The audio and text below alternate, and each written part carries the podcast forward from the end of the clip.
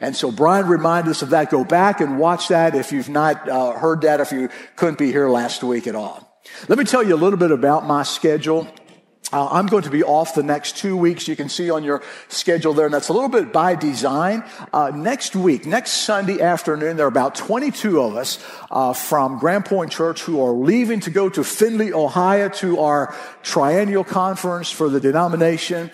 I'm so excited about that. Our worship team is going. Uh, our communications director is going to host. Crystal Stein will be our host at that conference. Pastor Chad is going to be telling the Grand Point story. Great representation at our denomination. And it will be during that time that I complete my term as president. And I say that with a little bit of a smile on my face but at the same time, realizing that I will miss that privilege of leadership. But all of that is to say, we're going to be away next week. I had a lot of preparation this week, both with you know, uh, local and global uh, kind of things to prepare for that. So next Sunday, Pastor Alan Mathna is going to be here and he's going to be talking about answering the question, will I know my loved ones in heaven? Right? So maybe you've been asking that question, but I'll tell you, as he addresses the issue of heaven, he's going to answer a whole lot more questions about heaven than just that one. And I will also advise you to maybe wear a pair of happy shoes.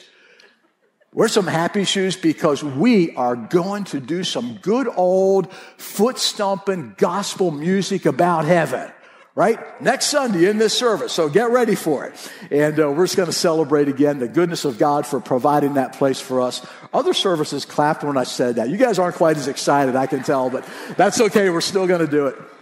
And uh, so we're going to do that. And then the following week, Pastor Dan is going to be speaking and answering the question where do dinosaurs fit into the timeline of the Bible? Can I just remind you, you asked for it, right?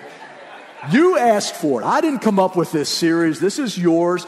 Uh, Dan's going to do that. The orchestra's already working on this version of a Jurassic Park theme song, I think, for it.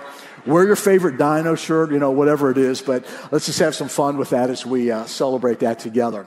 So that's up, that's the next couple of weeks. And uh, I'm going to tell you something about something else before we just uh, have our have our special uh, moment here this morning with our students. But uh, over the past three years, Pastor Mike from Greencastle, Pastor Kevin from Shippensburg, and myself, we've had this deepening burden for marriages within our church and the community. Uh, so much so that we've, we've decided we're going to do this marriage ministry uh, under the leadership of Doug and the discipleship ministry. It's going to happen here, and we are hoping, we are hoping to develop a team of 20 couples Yes, it is that big, that important. We'd love to develop a team of 20 couples that are going to be leading out this marriage ministry. Uh, what we're going to do is start a pilot group to train the leaders, and that pilot group begins on Thursday, August the 25th, right here in the sanctuary. I share this with you today to know, to let you know that we're still looking for about 10 couples uh, to be a part of this. If you have a great marriage, you believe that you have something to offer others, uh, uh, working through this journey of marriage, please stop by the hub today and just say, hey, give me some information about this marriage ministry. Uh, we'd love to be a part of it. And either Doug or I will be in touch with you uh, to let you know what that, that looks like. And uh, we encourage you just to be a part of that, that great ministry as well. One final thing here this morning before we get into our message. I am so excited about our student ministry here at Grand Point Church. And coming up this summer in the month of July, all of our students, middle and high school students, are going on mission. They're heading out on mission. I believe it's uh, July the 23rd uh, through the the 26th through the 28th, the middle school students are going to be doing local missions, uh, meeting here, and then going out to places like Network Ministry, Shoebox, She's Somebody's Daughter, uh, Grace House, and they're going to be serving in the local community. And man, we just want to pray for them and commission them for that as well. And then July 23rd through the 29th, our high school students all the way in the back here, guys, come on up here. They're going to be heading out to Nashville, Tennessee for missions. Come on up here on stage. We'd like to acknowledge that. Leaders that are going, please come up as well. We'd love to pray for you and commission you on this this morning. Uh, just go center stage. Uh, give them a hand. Give them a hand as they come up here. These are the students that, some of them, some of the students, others are at Greencastle this morning, some are at Shippensburg. We're presenting all of them. There are some brochures that look just like this that have every one of the students in there. And if you're wondering, wow, who's that? Who's that? Their numbers correspond with names, right? And so you can take this, make this your prayer guide. You can pray for them individually. The leaders' names are mentioned on here as well, but they're heading out to Nashville. And uh, we just want to pray over you guys. Thank you. Thank you so much for doing this and uh, representing Grand Point Church in Nashville, Tennessee. I'm not exactly sure what you guys are going to be doing. Do you know what you're going to be doing yet? You don't know? Shaking heads. So that's a big surprise coming at you as well. But You'll know this afternoon. But this is part of the team that's heading out. And we, as the Grand Point Sending Church, just want to commission them and send them with our prayers. So if you would join me, stand together. Let's just, maybe you want to extend a hand out over this team, but let's just pray for them as uh, they head out. God, thank you so much for this, this team of students and leaders who are heading out on mission uh, in, just, in just a couple of weeks. God, we pray for every single one of them and ask that you would uh, just do something in their lives uh, as they go to serve, but even as they're being served uh, by, by others and, and each other. God, I'm so excited about this, about our students that are, that are working uh, in not only in Nashville, but even in our local communities, uh, in service projects and missions. And I just pray that this will be a life changing week for all of them. God, as a congregation now, we just uh, send them out with our love. We send them out with our support. We send them out with our promise to pray for them and pray over them as uh, they take this trip and as they step out into this great adventure uh, with our God. In Jesus' name we pray. Amen. Thank you, guys.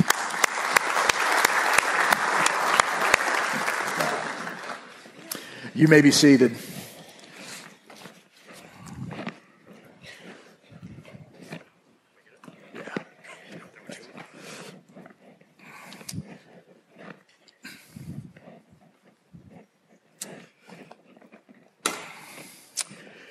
Sunday morning. Um,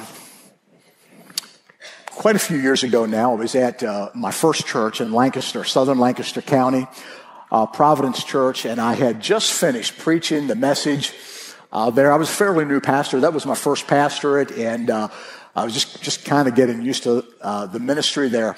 But I was uh, greeting people after the service. Have you ever been to one of those churches where the pastor just stands at the back and greets everyone, and everyone says, "Nice, nice message," right?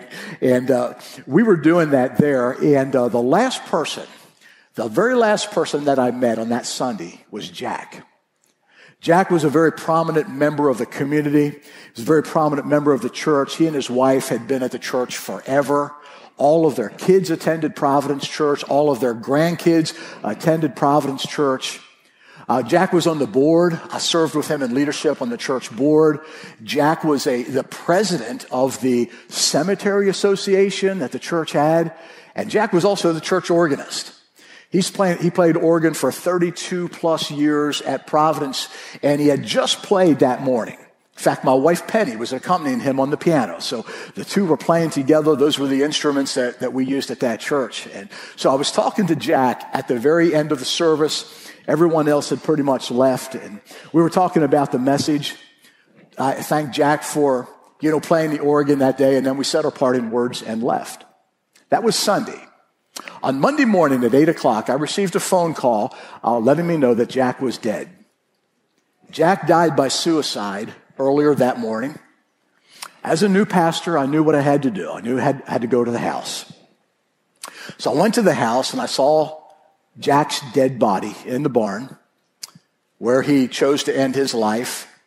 Then I went to the house where the family was waiting. They were there and, you know, there wasn't a lot said because what do you say at a moment like that? So we hugged and we cried together. But then the questions started coming. Questions like, why did he do this? How could he do this? What are we going to do now? And then came the ultimate question Did Jack go to heaven? Now, I know almost everyone in this room today has had a brush with suicide as well. Maybe it was a parent, maybe it was a spouse, maybe it was one of your kids, family member, someone that was very close to you, chose death by suicide. And no doubt you have had, or maybe still have, the very same questions, especially the last one. When you attempt to find answers to that last question, you're going to find answers at the opposite ends of the spectrum. Right? Those who, you know, firmly believe this and those who firmly believe that, all of these different answers about suicide. And does a person who commits suicide still go to heaven?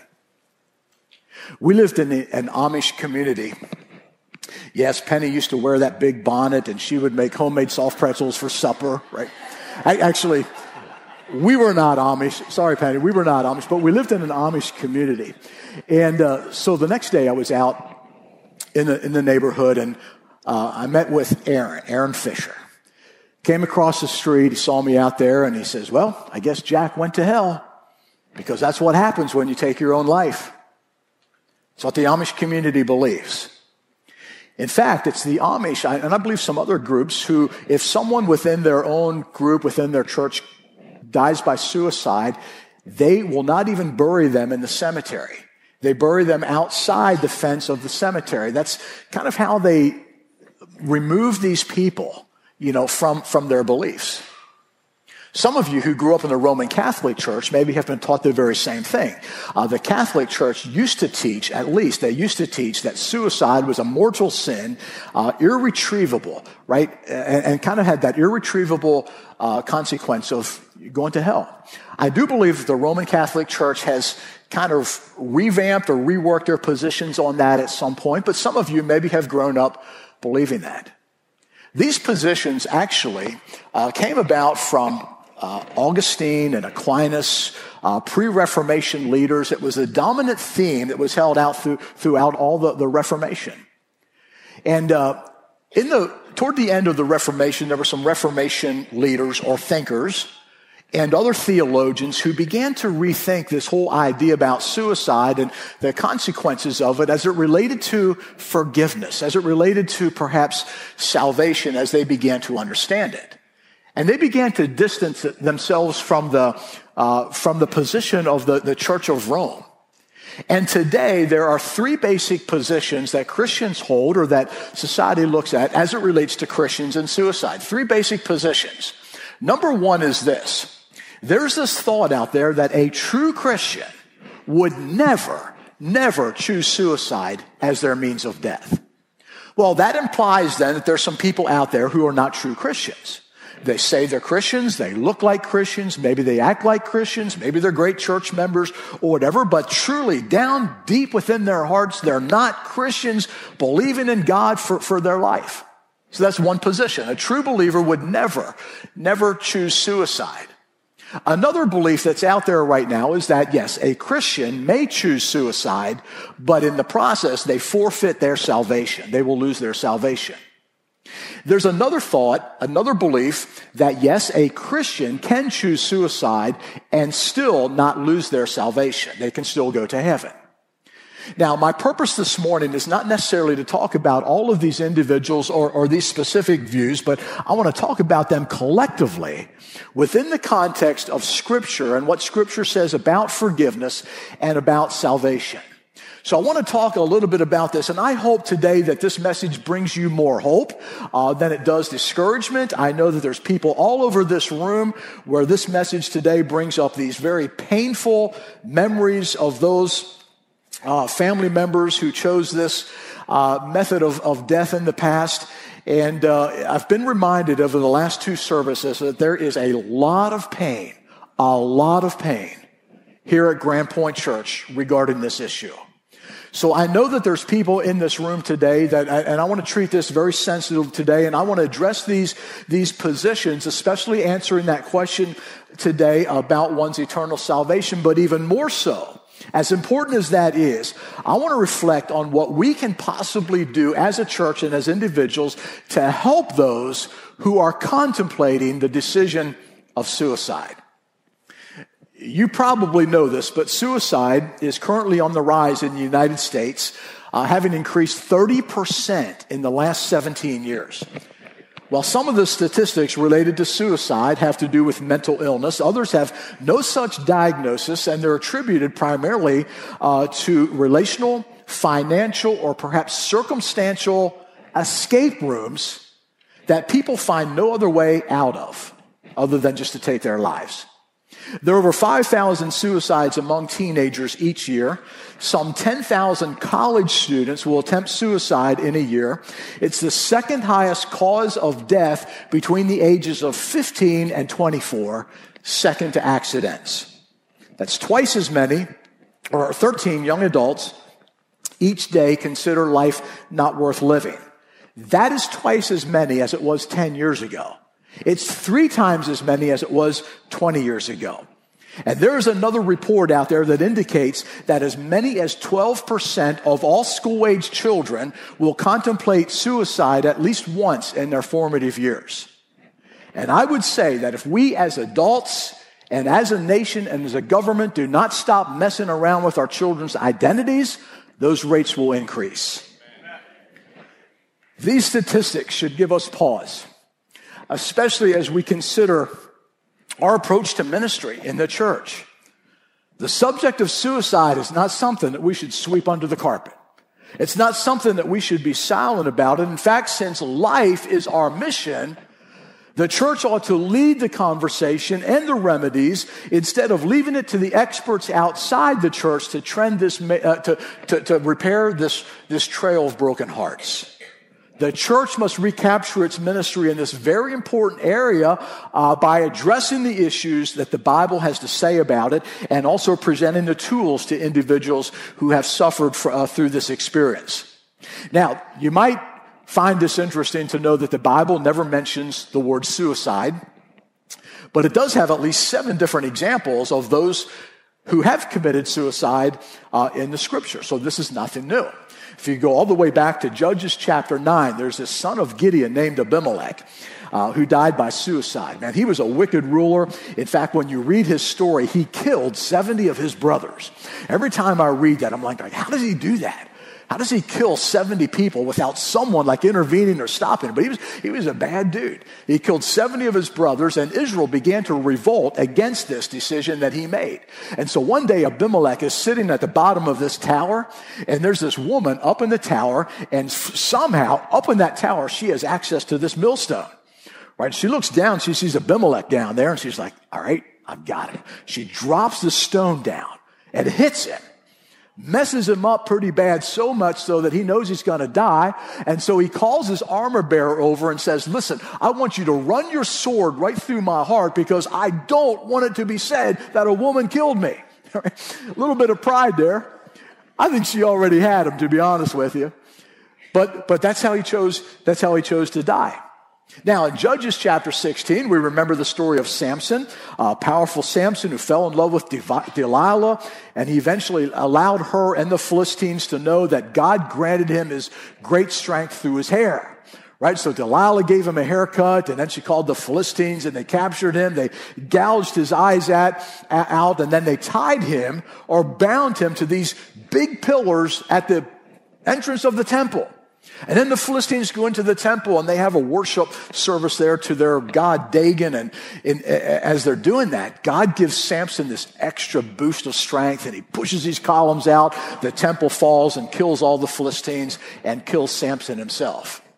Now, some might say, well, that's not suicide. That's more like a military strategy because God gave him the strength to do this and it was justice or whatever. But nevertheless, Samson did this and took his own life.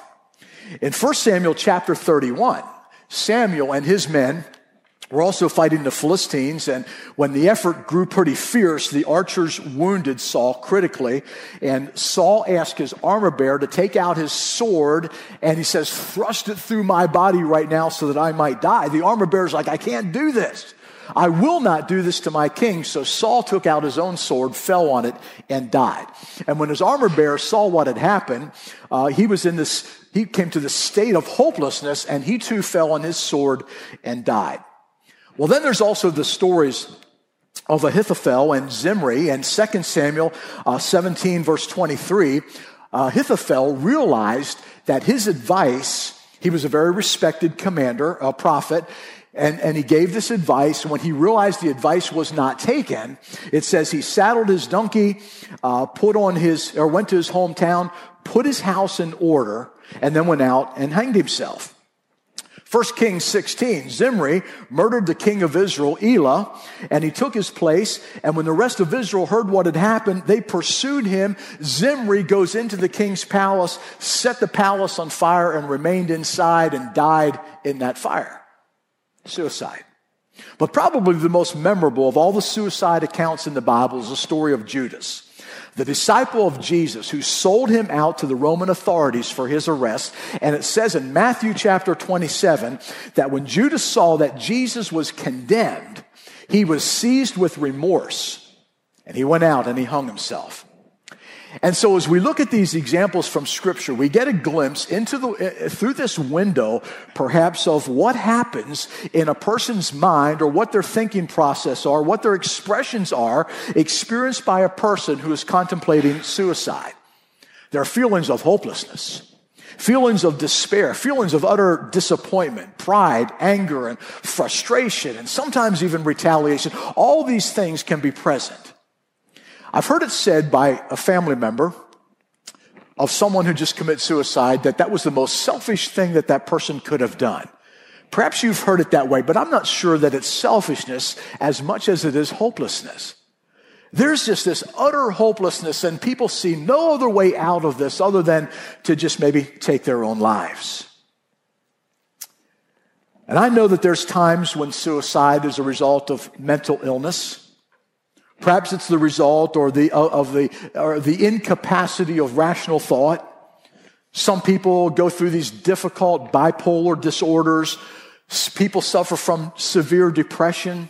People work through the, the addictions or the disease of addictions, and all of these are dangerously susceptible to suicide, especially if they're not treated by medical treatment or counseling.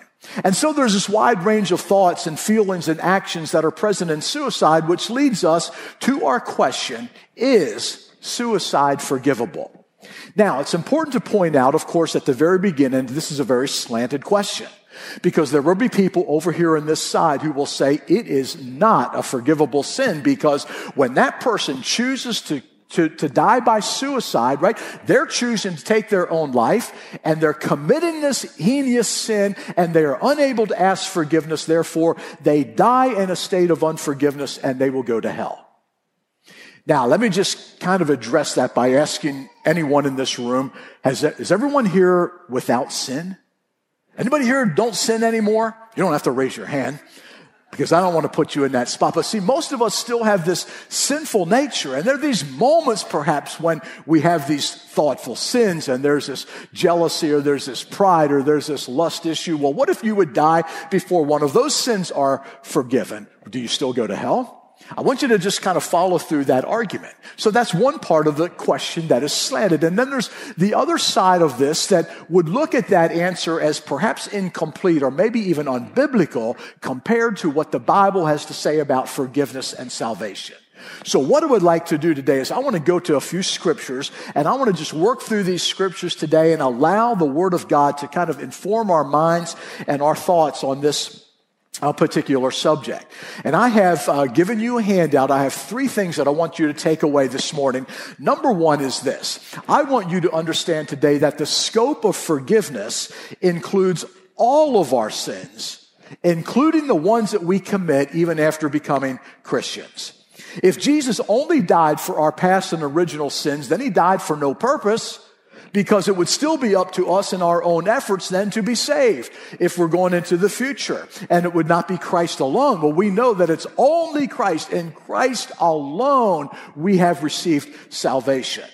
Let me take you to Colossians chapter 2, verses 13 and 14, where the writer says, And you who were dead in your trespasses and the uncircumcision of your flesh, God made alive together with him, having forgiven all of our trespasses by canceling the record of debt that stood against us with its legal demands. This he set aside, nailing it to the cross. Hebrews chapter 9, I love this passage. Hebrews chapter 9, verse 24 For Christ has entered not into holy places made with hands, which are only copies of the true things, but he entered into heaven itself, now to appear in the presence of God on our behalf. You've got to love that. Jesus ascended into heavens where he is working for you, working on your behalf. Nor was it to offer himself repeatedly as the high priest who enters the holy places on earth every year with, with, with blood not his own. For then he, Christ, would have had to suffer repeatedly since the foundation of the world. But as it is, he has appeared once for all at the end of the ages to put away sin by the sacrifice of himself. Sacrificed once for all of our sins, past, present, future. One more scripture, 1 John chapter 1 verse 7. This is, begins with a condition, but if we walk in the light as he is in the light, we have fellowship with one another and the blood of Jesus, his son, cleanses us from what?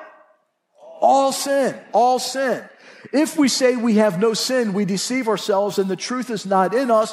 1 John 1 9, but if we confess our sins, he is faithful and just to forgive our sins and to cleanse us from all unrighteousness. Now, I know that last verse sounds like forgiveness is conditional to confession. It, it, says, if we confess, he is faithful and just to forgive. But what about if we don't confess? Now, that is true. If we confess, he is faithful and just but salvation, listen to me, salvation is not earned by confession of every incidental sin as it is committed, but salvation is earned by confessing your sin nature and accepting the gift of God's forgiveness that erases the penalty for your sin nature. Now, there is nothing wrong. In fact, it is something that we ought to do where we confess individual sins that we commit but I believe what John, 1 John 1 9 says this. Listen, you and I need to come to that place in our lives where we understand that we are sinners by nature and there is nothing that we can do to erase that sin debt other than to receive Jesus Christ as our personal Savior, accept His gift of salvation that erases that sin debt in our lives, period. Right? That's exactly why Jesus came. So when we confess our sins, yes, it can be those individual sins, but ultimately it's confessing the fact that we have a sin nature that we can't fix and we need God to fix it. God forgave all our trans, trans, transgressions by nailing them to the cross, which Jesus bore in his body. His sacrifice put away sin once for all, and his blood cleanses us from all sin and all unrighteousness. If we believe that suicide is unforgivable, I believe it represents a misunderstanding of God's amazing grace. Ephesians chapter 2 verse 8 and 9 says, For it is by grace you have been saved through faith, and this is not from yourselves, it is the gift of God, not of works, so that no one can boast. At our 815 service this morning, we sang that hymn, Grace that is greater than all our sin. Beautiful expression again of God's amazing grace and how it covers it all. Now, I would say this morning that suicide is not a sin that we ought to heighten to a status that even God cannot forgive it. Because God is the forgiver of all sins according to the scripture. It is not something, obviously, that is ever God's will. It is something that's always a tragedy, but it is not the unpardonable sin. Number two, takeaway this morning is this. The means of death does not determine a person's destiny. The means of death does not determine a person's destiny. According to scripture, suicide is not what determines whether a person goes to heaven. Think about, think of it this way. If an unsaved person commits suicide, he or she hasn't done anything to accelerate their journey to hell. The unsaved person who commits suicide will not be, will be in hell, not for the act itself, but for the act of rejecting salvation that was offered to them for their sins. The reality is we don't know what happens in a person's last moments of life. We don't know whether they cry out to God for some form of mercy, if they plead for His grace, if they accept His salvation. We don't know. In fact, that really is not a judgment for us to make. Yes, we can make a judgment that suicide is the wrong way to deal with one's problems, but we always need to leave the eternal judgment up to God. God knows the deepest thoughts. God knows the deepest hearts. God knows the minds of individuals who choose to take their own lives. And God in His amazing grace will always do right. A Christian choosing death by suicide is evidence that anyone can struggle uh, with despair. And while it is not the unforgivable sin, it is still a very, a very serious sin against God, the giver of life, the one who died so that you and I might have life and have it abundance, the one who wants eternal life, uh, wants to have eternal life with us. He's the giver of life. We remember the commandments. He even said, you shall not murder, and suicide is murder in oneself. So as Christians, it's important to remember that we are called to live our lives for God. And the decision to die when we die is God's alone. But I want you to understand this. It is not the means of death that determines your destiny. It is what you do with the offer of salvation that Jesus Christ gives to us while we're living. Have you accepted that gift of salvation? Because if you haven't, it doesn't matter what means you die by, you're still not going to heaven. Right? But if you have received that gift of salvation and you have secured that within your heart and mind, it doesn't matter what the means of death is, you have the promise of eternity with our Lord. Number three, death by suicide violates God's plan for your life and it robs the world of your influence. I've actually had someone say to me already, and I've heard this several times in my life as I'm talking with people. They have said, I just think the world would be a better place without me. That is not true. The world is a better place because of you. Always, always, always. A little bit of an assignment that I'll give you as it relates to this. I want you to read Psalm 139. It's the scripture that the worship team opened with today. Wasn't that amazing? It, is, it, it simply means that you are of extreme value to God. You are of extreme value to us. You have been put here on this earth to have an influence that no one else can have. We need you here. We need you here. Don't ever buy into the lie that your life would be better, uh, that, that, it would be, this, this world would be better if you're not here, because that simply is not true. God knows the heart of every individual and he knows what goes, goes, through our minds and what goes through our hearts with this. And what I'd like to do is kind of wrap this up this morning by giving us some kind of a response uh, to this. I want to give you a response because this is something that is so real, uh, even within our own church, within our own community. Just this week, just this week, had a conversation with one of our own members and this member told me, she said, I am one bad day away from making my children motherless. She told me the details of what she's planning to do. She's already researched how to tie a noose. She's been online trying to figure this out. She took her lunch break last week and bought a, went to buy a gun. There's that depth of despair. There's that desperation that's right here within our own family. When you see her here, you would never know it. When you see her in the community, you would never know it. This woman could be the life of the party. But the real person, the real person inside of her is at the end. And it makes me wonder how many other people within our church family are there how many of you maybe are feeling the same way? How, how many people within your workplace, within your community, are thinking the same thing, right? This world would be better without me. It's real. Which is why I want to give us a couple of responses this morning because I believe that as a church and as individual Christians, it is so important that we minister effectively in such critical areas in such critical times. And I would want to say to you this morning, whether you're watching online today or whether you're in this room, if you are contemplating suicide or these thoughts come into your mind anytime at all, or if you know of someone out there that's going through this, I want to leave you with a few insights that might help us all today. First of all, if you are that person that is at that moment of despair and you are feeling like life is not worth living, or if you feel like you're at a place where there's no way out, what I want you to do is this. I do not want you to be afraid to call someone for help. Please call someone for help. Don't let pride get in the way. I believe much of what Satan, Satan's power that, that is working right now to convince those who feel unloved or hopeless, I believe Satan's power is found in his ability to keep them isolated and removed from those people that can lift them up.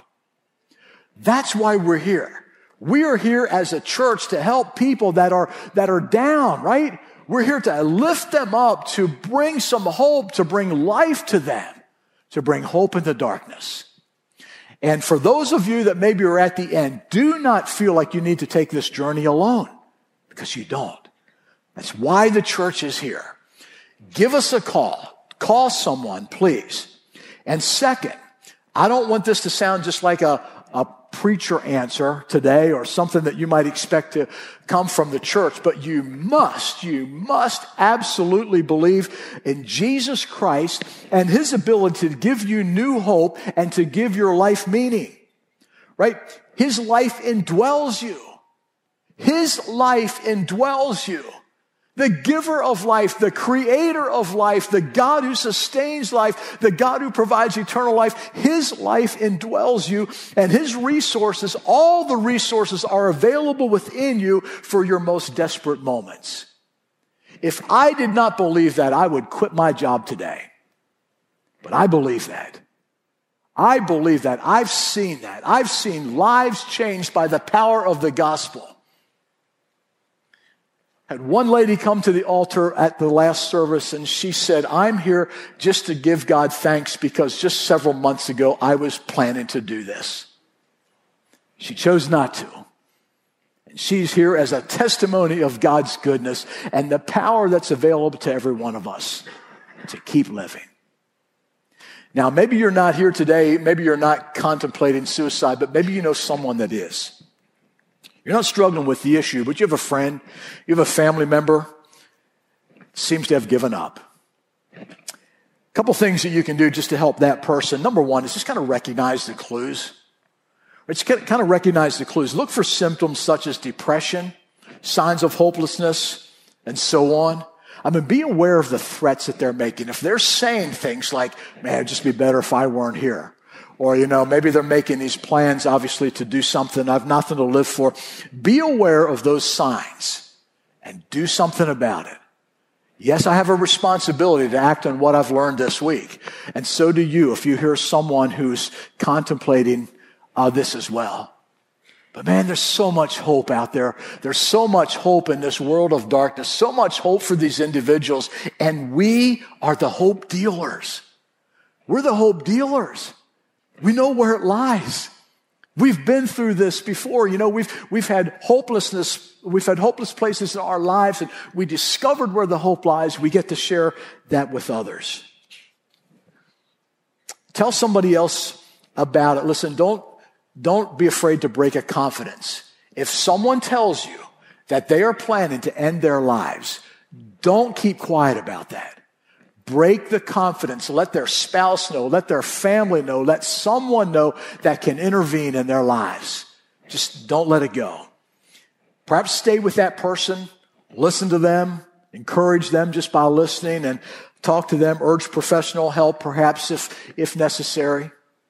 All of these are kind of common sense things that we, we know to do, but we need to do it. We're the church and we have the hope uh, uh, uh, in this dark world.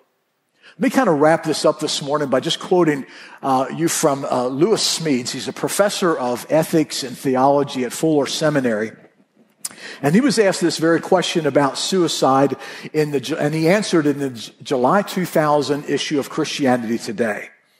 And here's what he said. He says, I believe that as Christians, we should worry less about whether Christians who have died by suicide go to heaven. And we should worry more about how to, how we can help people like them find hope and joy in living.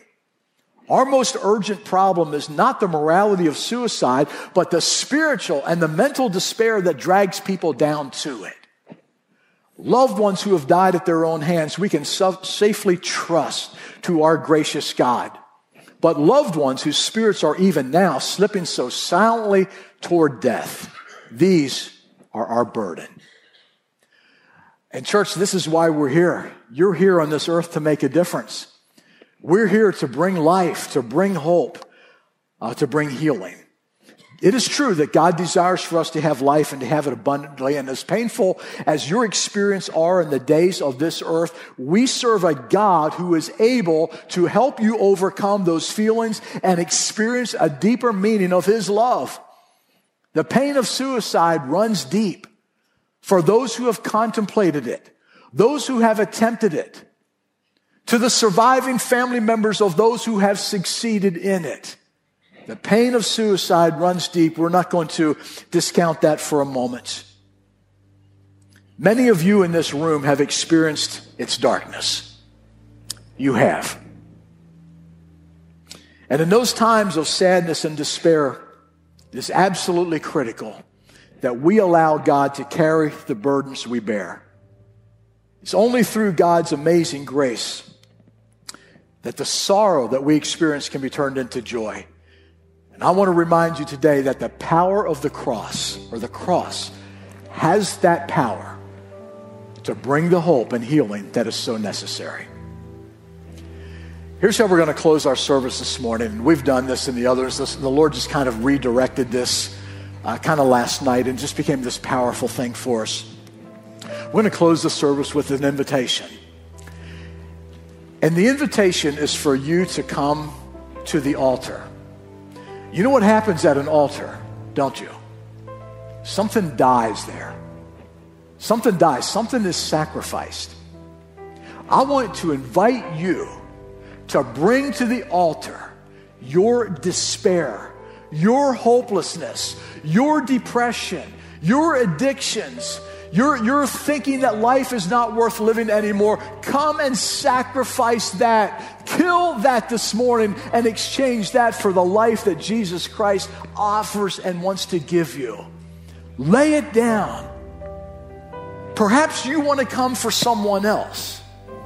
Someone else that you know is going through a depression moment right now someone else, maybe in your family, in your sphere of influence, that is at the end, they're at the end of their rope, they don't know where to turn anymore. Maybe you want to come and pray for them. Bring it to the altar. Let it die here. For those of you in the room that are going through the pain right now of having someone close to you choose death by suicide, and I know, I know they're all over this room today. You're living with that pain. I had someone last night tell me they had a close friend who committed suicide about three years ago, and he has not slept a good night since. Listen, there are these things that stay with us. Uh, uh, some parents in the last service came to me and said their son committed suicide or, or died by suicide about a year ago. And they said, Can you please pray over us? Because there's not a single day that goes by where we don't experience and live the pain of this. And even ask the questions what could have we done? What should have we done differently? And I know there's some in this room that are experiencing that very same thing. And I just want to give you an invitation today to just bring that to the Lord this morning. Just lay that down before the Lord. Listen, the pain may not go away. In fact, I'm not sure that the pain of suicide will ever go away for those of you who have experienced it and walked through that valley with a loved one. It may never go away. But I'll tell you, you need to let the Lord carry those burdens and, and bring you to a place where you're at a place of healing, able to help others who are taking that same journey. So I want to give you this invitation this morning to come. Just come to the altar. I will come and pray with you. As it has been in the last two services, I will need help. Uh, for others, other prayer counselors, other pastors, leaders, if you know how to pray for someone, just come and pray with them. If you see them come, I may not be able to pray with everyone, but we're going to pray with you. Every single person that comes to the altar, we want to pray with you today. Want to pray hope and healing over your life. Want to pray that God would just take the death and exchange it into life. Can we do that? The song is called Come to the Altar. Come to the Altar. It's exactly what it is. And as you come, as you come, we're going to pray.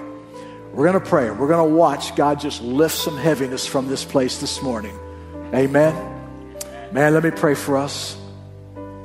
God, right now in this room, at this very moment, I pray, oh God, that your spirit would just visit us in such a way that lives would be changed. We already sang about that earlier this morning, but right now I'm going to pray that back to you. I pray that if there's someone in this room today that is believing that life is not worth living, that they could exchange that lie today for the truth that it is in Jesus Christ. I pray today that there might be some pain that will be taken away from those who are suffering from this pain of, of suicide attempts, perhaps, or loved ones. I pray for the online audience out there today and wherever we are.